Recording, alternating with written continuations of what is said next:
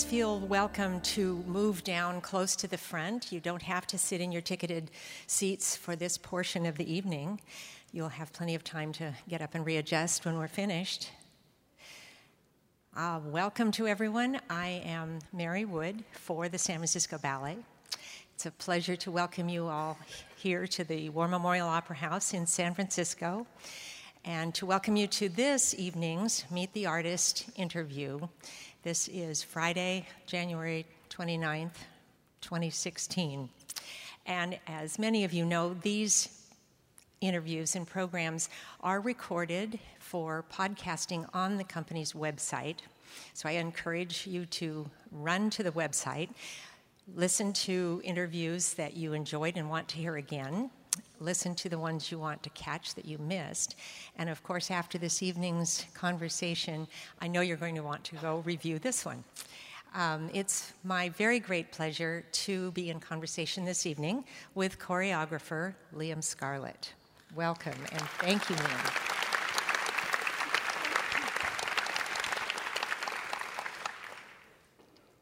Just to get this over with, how many of you happen to have seen this piece on Wednesday night? So, not very many, just a few. Oh, great. Oh, well, you have a treat in store.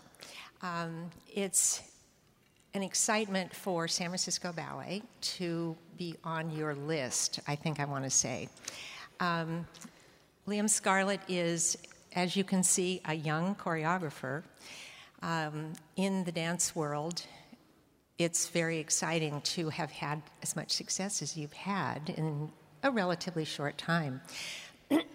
um, quick review of your biography. You trained at the very prestigious Royal Ballet School and then had a career as a dancer with the Royal Ballet. Uh, how many of you are familiar with the Tales of Beatrix Potter, choreographed by Frederick Ashton? It is in your bio that you actually performed Peter Rabbit. I must admit, when I was dancing, I always seemed to be typecast as any animal or rodent or anything that had a fluffy tail. That was how I spent my, um, my career, mainly in a mask, so no one actually knew it was me. Um, but I, I, really cherish those roles. But you'll see tonight that somehow um, differ from the, the fluffy and the cute occasionally. right. And there was a reference in the program notes to fairies. I don't know if we can bring that in later. Yes. Later. Um, what has intrigued me in watching your work now for the last two years, um, you'll recall that we saw Hummingbird two years ago and then an encore of that last year, which was very popular here in the local audience. Um, you, you chose early on to make dances, and that has now your focus. And that's where I'd like us to start. Talk about why you love making dances.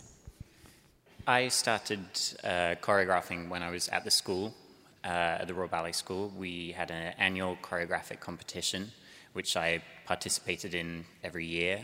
And my first year, when I was 11 years old, I, I think I got third prize, which I thought was amazing. And Norman Morrice, ex director of the Royal Ballet, came up to me afterwards, and being young and naive, I didn't know who he was at that point.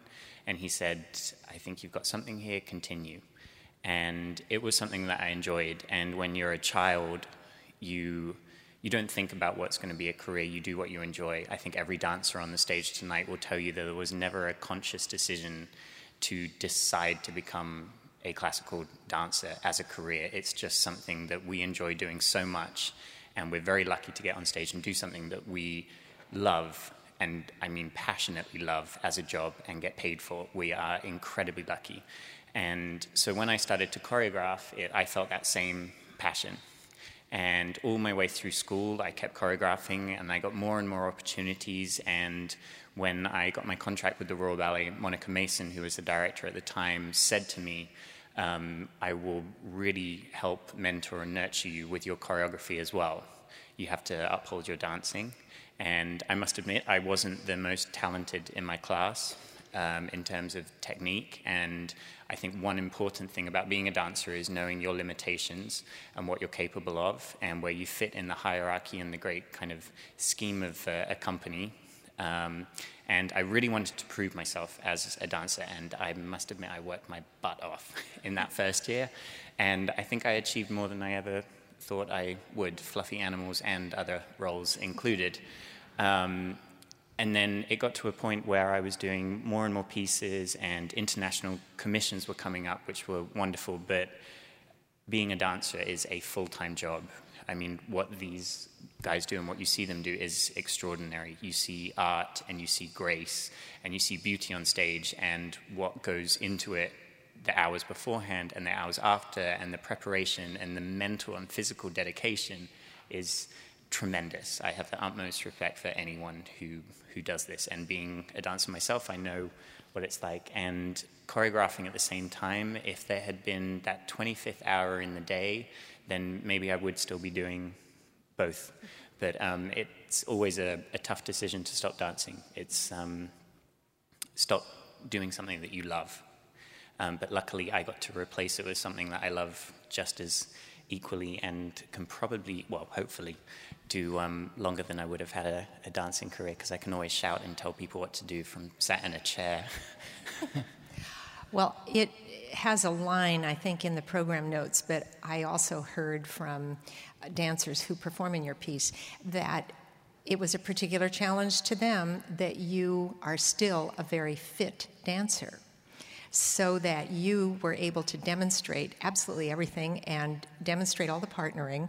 And they felt that they had to rise to the challenge of being able to do what you could do. Um, I have my I have my moments when I like to get up, and then I have my moments when I sit back down and think I'm nearly going to pass out. Um, yeah, I gave up dancing uh, when I was 26, so that's pretty young, um, and I gave up at a point where I loved it enough to stop, and I didn't get into a, a state where I resented what I had done. Um, and so there's moments where I miss it just enough to get up and um, flail myself around in the studio and make a complete fool of myself, um, which I'm sure the dancers will tell you, but you know, it brightens up their day sometimes.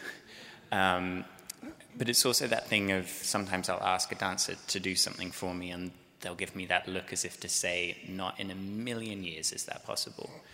So if I can get up and do it, then they have no excuse. Um, or I'll get up and attempt to do it, and again, make a complete fool of myself, and then say, all right, you can have that one. That is not possible. I'll give you that. Let's try something else. Um, but it also creates a sense of trust, I believe, that choreographing is a very vulnerable thing. You open yourself up and you are very susceptible to everyone's critique. Anyone who puts a piece of artwork out for an audience or anyone to view is going to be subject to opinion, and that is absolutely fine. Everyone is entitled to their opinion, and it doesn't necessarily mean that everyone should like what I do, but if I generate discussion or I provoke some sort of thought, then, then I'm happy with what I do. And in the studio, in order to create that environment, you need the most kind of um, incredible level of trust and honesty. And I feel if I can get on a level with my dancers as people, um, then then I feel I can create whatever I want because everyone is on board and there's a very safe environment in the studio to be able to fall on your face and not worry about people laughing at you. Um, maybe they do behind my back, but um, it's, it's just that thing of I don't want to sit in the front and impose stuff on them or tell them what I want to do. I want to be part of this creation and I want them to be part of it. So it's a conversation and it is. It's, it's everyone getting involved. So if I have to get up there and um, sweat and make it a make a fool of myself running around, then I'm more than happy to do that because the end result of what the dancers give me when I hand it over to them on opening night, which for me is terrifying, um, they trust me and I trust them, and it's a really really beautiful feeling. I want to ask you about your inspiration. I get a sense that you would say dancers are an inspiration to you, but other than that, how you have a, a very long body of work already, and it, it seems to include both narrative story ballets, full lengths, and abstract and unusual pieces. You've done a work for a contemporary company. So, um, from whence comes inspiration to do all these different things? Um, sure you. I must admit, I'm a, a, bit of a workaholic. I will admit that, but I, I thrive off pieces, and I enjoy doing different things. Uh, so whatever I've finished up before, I will try and do something entirely different for the next piece. Um, so, for instance, here I was very aware of Hummingbird, which was um, personally one of my favorite pieces that I've done. Um, and I was very aware that comparisons will be made inevitably when I come back. Or so many people say, "Oh, we loved Hummingbird so much. What what are you going to do now?" And I thought, well, I can't just do Hummingbird two, um, however nice that might have been. Um, so I wanted to do something very, very different, which is what you will hopefully get tonight. It should retain the essence of what I believe in aesthetically, but it is very different. And the approach that we took in terms of choreographing it was different. I like to challenge myself. I don't want to become a, a one trick pony. And uh, I realize that there will be things that are better and worse, but that's all part of learning as an artist. You brought up fairies. Um, just before uh, I came to San Francisco in August to create the piece, I had the three week creation period before I came back in the premiere. And I was in New Zealand doing a new production of A Midsummer Night's Dream. And I'd spent eight weeks there with fairies and dancing donkeys and mistaken love potion, falling in love people. And I came here and I thought, I don't want to hear a single piece of classical music right now. I don't want to see a glittery wing. I don't want to see any fairy crowns or any donkeys. Um, and that's kind of where Fearful Symmetries came up. It's just, I like to kind of dart around because it keeps my, um, my creative flow alive, hopefully. This may be a good segue into actually talking a little bit more about this specific piece, but I want to know how you scan the world, uh, how you choose music. And that could lead into telling us how you selected Fearful Symmetries. Music, it's, it's terrible finding music. Um, I use music as my kind of basic inspiration. I feed off it. I think I always have as a child. It was one of the reasons why I started dancing. The music and rhythm, and when you feel it infiltrate your body and it just runs through your veins. Every person has an understanding of music and rhythm. You find yourself tapping your foot occasionally to something that you like without even realizing it, and that's what I do is basically just an extension of that. There's a few more taps, and you add in some arms, and then it's a piece. Um, it's just getting them in the right order. Um, as any uh, novel writer with words, it's all your tools are there. Um, but finding music is is tough.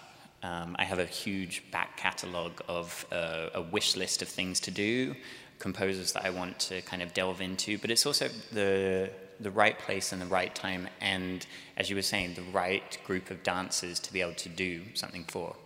Um, John Adams, I'm very familiar with his work, uh, as, as the rest of the world probably is. He's such a wonderful, prolific American composer. Um, and it was wonderful because he was here on Wednesday, and um, I did get a little awestruck with that. Um, and hopefully, I did his piece his piece justice.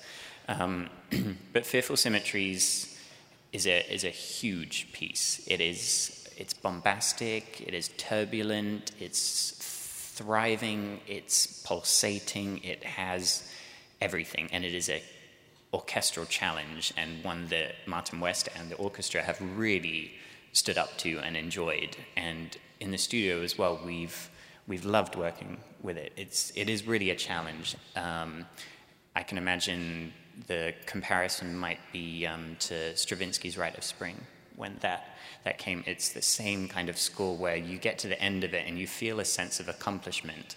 I always enjoyed those pieces as a dancer when the curtain came down, and regardless of what the audience felt that you felt as a group you had achieved something because you've you've tackled a, a beast as such. Um, I shouldn't call John Adams' work a beast, uh, but it, it is. It's just it's and I've I've said it's fiendishly difficult, but it's it's a challenge and a good one. So um, we hopefully tackled it well. Well, and it. Um, a, a choreographer, a successful one, I think, can realize the music in movement, and that was a beast. And so, what we look at is pretty energetic. I don't know if I can come up with another word at the moment.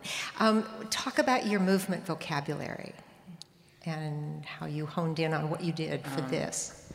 So, I am a classically trained dancer. my background, my heritage, and my roots are in ballet. That will never leave me, and I would never want it to. Um, I think, you know, in order to branch out into different places, you have to have a very good understanding of where your, your heart is and where that heritage lies. Um, so, this piece, uh, for instance, the women aren't on pointe. Um, I wanted very equal playing field between men and women so that certain moments can become very ambiguous and there's no gender specific um, roles as such. There are times when they do, but there are also um, challenges that occur from taking away a pointe shoe. Um, and I think the women kind of rose up to that challenge as well. And it also gives a, a grounded sense. It's a lot heavier, it's a lot earthier, and when you listen to the percussion section in the orchestra tonight, I mean, they, they go hell for leather. It's, it's wonderful. And I told the dancers on the first orchestral call, um, when they listened to the orchestra for the first time, I said to them, I was like, you have to let this seep through your skin and penetrate you as much as you can and let it flow through you because everything that you need is in that score. And if you allow the depth and the heaviness of it to fill you up, then hopefully the steps that I've created and the language that we kind of brought together in the studio will make sense.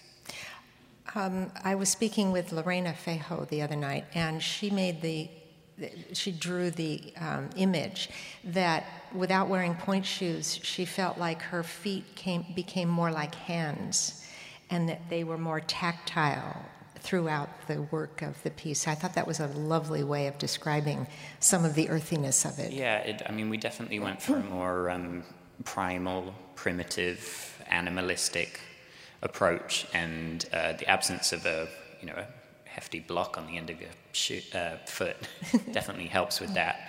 And just the idea of being very supple and dexterous with everything, um, I think has lent mm-hmm. itself to it. And I'm not sure if I'm allowed to say this, but it's a very um, sexy piece of music, which um, we tried to put in into the piece. So. Um,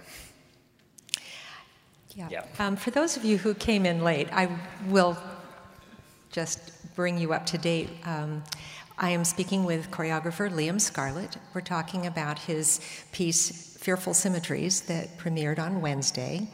And um, one of the things that I think I heard is that we will be treated to a second cast, or some of a second cast tonight, which is really exciting. I also want to remind you that we are going to try to allow time for you all to ask questions. So be thinking of what you might want to ask. But um, I have one more question specifically for you about the piece. Talk about how you um, interact with, coordinate with your production team. I remember the set piece for Hummingbird was different and fun, and uh, couldn't imagine what we were going to be treated to. And the curtain went up, and wow. So, talk about how you work with design. Um, so, my lighting designer for Fearful Symmetries is David Finn, who I've worked with several times before and was the lighting designer uh, for Hummingbird as well. Uh, my costume designer is Jon Morrell, who I'd never worked with before. I'm very, very familiar with his um, work, but this was our first collaboration, and it was a true joy and an honor.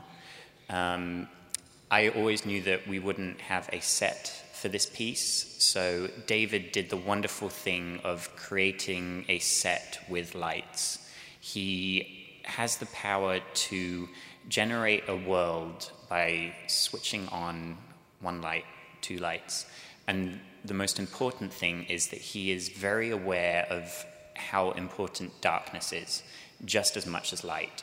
That the opposites have to coincide together, and you'll see that it, he's, he's generated a, a world as such where you forget, hopefully, that it's a stage. Um, and the dancers kind of inhibit this and move the light around with them and definitely react. When we were doing our um, teching days, he must have got incredibly annoyed with me because I wanted the lights to be choreographed just as much as the dances, so everything worked in complete harmonious unison. Um, so it's it's it's sculptural and it's um, bombastic and very uh, fun. I think. Not sure. I would have said fun, but I get to see it again tonight. We'll see. Um, let's. Are you ready for some questions yeah. from the audience? Have you thought of things you'd like to know? Yes, sir.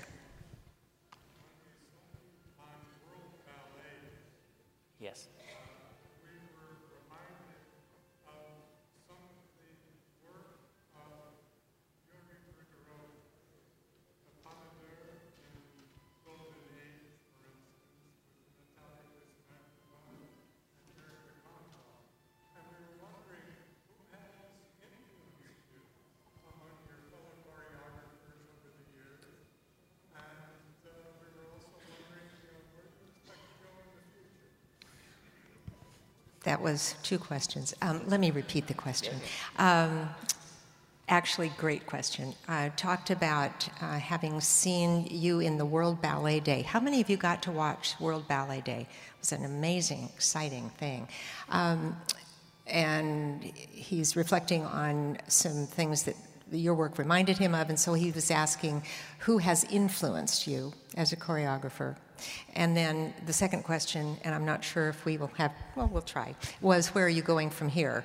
But that was going to be one of my questions too, so um, go for it. My inspirations kind of come from various places. Some, some have nothing to do with the classical world of dance. Uh, being brought up in the Royal Ballet, Ashton, Frederick Ashton, has um, played a huge amount. Uh, his musicality, his, his dexterity, and his um, sensitivity to music is always outstanding to me, no matter what that is. Uh, Jerome Robbins is also a huge inspiration for me. His work that he did within the classical world and his work that he did on Broadway and in theatre um, is exemplary. Um, Jiří Kylián is also another one. The way he the way he works with pas de deux and the fluid nature in which two bodies can work in complete harmony continues to spellbind me everyone, every time I watch one of his pieces. Um, in regards to where I go in the future, um, it's very daunting. Um, I consider myself very lucky to be where I am and what I'm doing, and any company that will have me, I am more than willing to go because I thrive off working with the international stars that I get to work with. I am the luckiest guy to be here right now. We'll go with the question right there.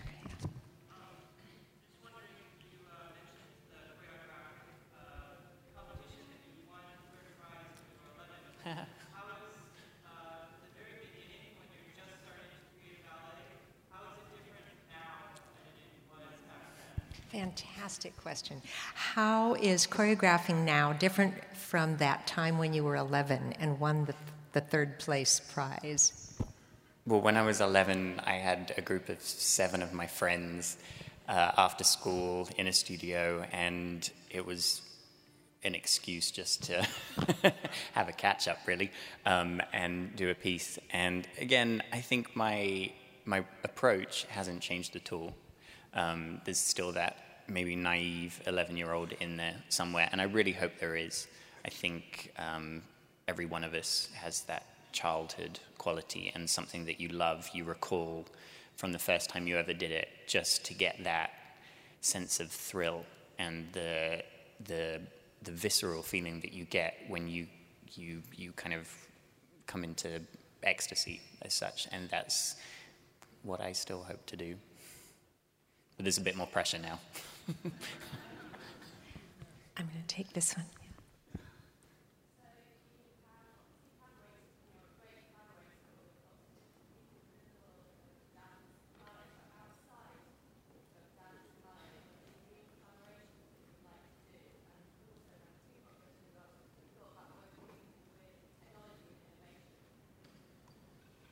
The question is about um, collaborations outside the ballet world, and particularly technology and innovation. And that's going to have to be our last question, but um, um, interesting, really interesting.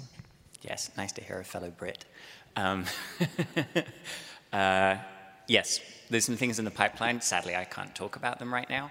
Um, theatre is my home, ballet is my home. As I said, I will never uh, disregard my heritage, but there are stuff or things that I would like to do outside in, in terms of film work. Um, and I think the world of dance right now is so susceptible and so wonderful, and it's being opened up to a whole new, different audience.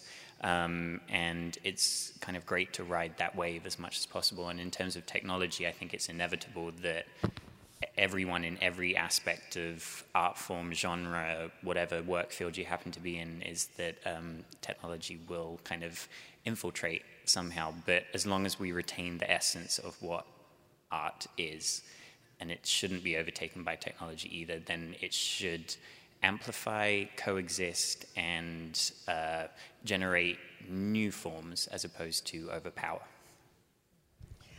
I want to be a little bit selfish and take the last question, and that is seizing the fact that I'm actually in conversation with you personally, and that probably won't happen until next year when you return. We're excited about that. And what are you going to be doing when you return next year? This is so fascinating. Um, so I told you I like to um, do different things every time.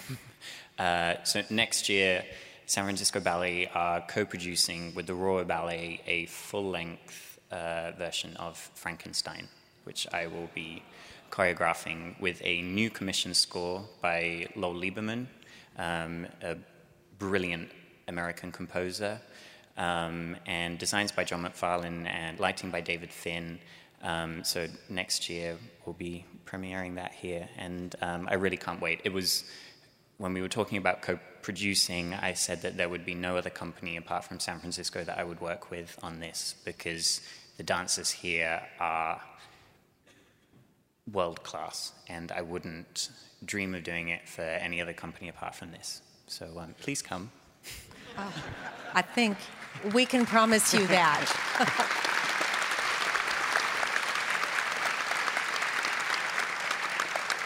well, we have arrived at the end of our time, and I want to reiterate that it's been an absolute pleasure to be in conversation with Liam Scarlett, choreographer for Fearful Symmetries, which will conclude this evening's program. And I guarantee you will you will leave the theater a little bit breathless. Good. um, thank you so much, Liam. My what pleasure. a treat it's thank been. You. Enjoy the